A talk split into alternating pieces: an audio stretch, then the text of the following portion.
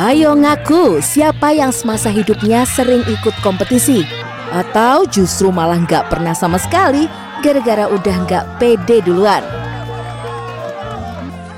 Merasa tidak unggul, kurang berbakat dan takut kalah memang sering kali menjadi momok ketika seseorang akan atau sedang berkompetisi.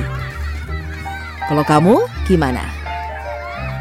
Oh, waktu sekolah saya suka lomba nyanyi. Waktu di kampung itu saya suka lomba-lomba dalam acara Agustusan, dalam acara apa pun. Pokoknya momen-momen yang sangat berharga. Keinginan sendiri. Orang tua nggak ada maksa. Jadi saya pengen, karena saya dari kecil suka organisasi mbak. Uh, saya pernah ikut lomba penari, juga ikut lomba kayak hadron kayak ibu-ibu pengajian gitu. Dan sama saya itu pernah lomba drum band juga jadi mayoret dan juga penari remo. Menurut saya itu membuat saya buat membanggakan diri saya dan juga membanggakan orang tua saya gitu aja. Nggak apa-apa, nggak apa-apa. Kalah menang biasa.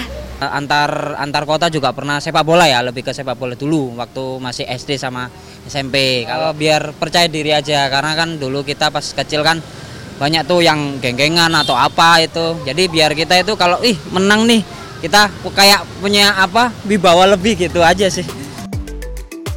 Dari jawaban para warga barusan, sebenarnya ada hal-hal yang lebih berharga selain sekedar perasaan senang setelah menang lomba. Seperti mendapat pengalaman, kedisiplinan, hingga mental yang terlatih. Dan bagi anak-anak, selain untuk mengukur kemampuan mengikuti lomba, juga dapat membantu orang tua mencari tahu minat dan bakat anak. Seperti yang dilakukan oleh Dwi Anggreni yang kerap mengajarkan ketiga buah hatinya untuk ikut aneka lomba sejak usia dini. Jadi terserah dia. Jadi kita eh, ngikutin jalurnya dia aja gitu. Jadi bukan kita maksa dia, seandainya dia di bidangnya berhitung atau bidangnya dia mewarnai, itu sih enggak. Cuman kita memotivasi aja biar dia menjadi anak yang berani, anak yang cerdas, Ibu yang berprofesi sebagai guru taman kanak-kanak ini kerap menekankan pada putra-putrinya, kompetisi bukanlah soal menang atau kalah. Support yang kamu tidak boleh down. Kalah menang itu sudah biasa. Uh, kalau kalau kalah ya sudah berarti besoknya kamu harus bisa uh, caranya gimana supaya besoknya bisa juara, bisa menang. Jadi uh, kita nggak nggak perlu apa namanya tambah mengedonkan anak kan kita harus uh, memberi semangat supaya dia tidak patah tidak apa putus asa dari kacamata psikologi, dengan mengikuti kompetisi, anak akan belajar banyak hal penting seperti kedisiplinan, komitmen, konsekuensi, serta ketahanan mental dan fisik. Kompetisi yang diikuti bisa disesuaikan minat dan bakat anak.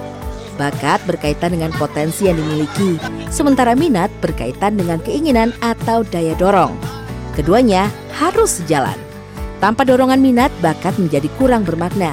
Sementara bagi yang memiliki dorongan minat namun tidak berbakat, harus lebih rajin dalam berlatih.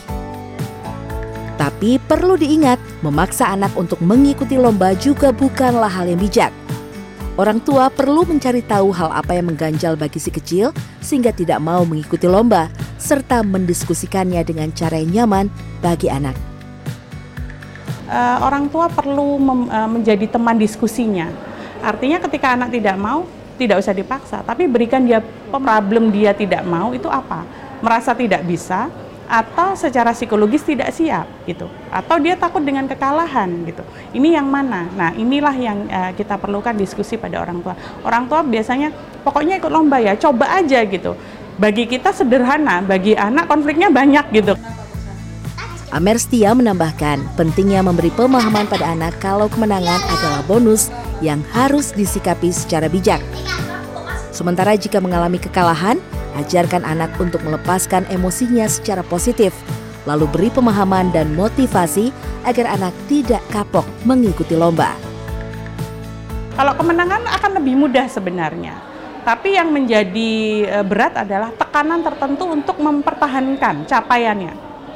Ini yang harus kita siapkan bahwa dia tidak punya satu kewajiban gitu ya yang harus untuk terus mempertahankan sehingga dia akan stres di situ.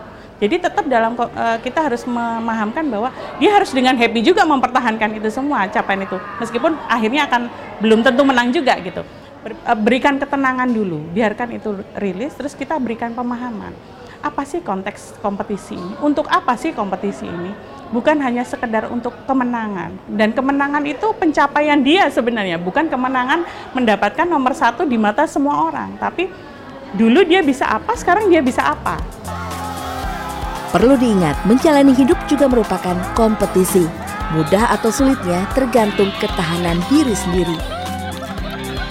Dukungan keluarga dan lingkungan juga tak bisa diabaikan karena dapat berdampak langsung pada hasilnya nanti. Maka dari itu, bersiaplah sejak dini agar bisa tetap bersaing dalam segala situasi. Tim Liputan CNN Indonesia.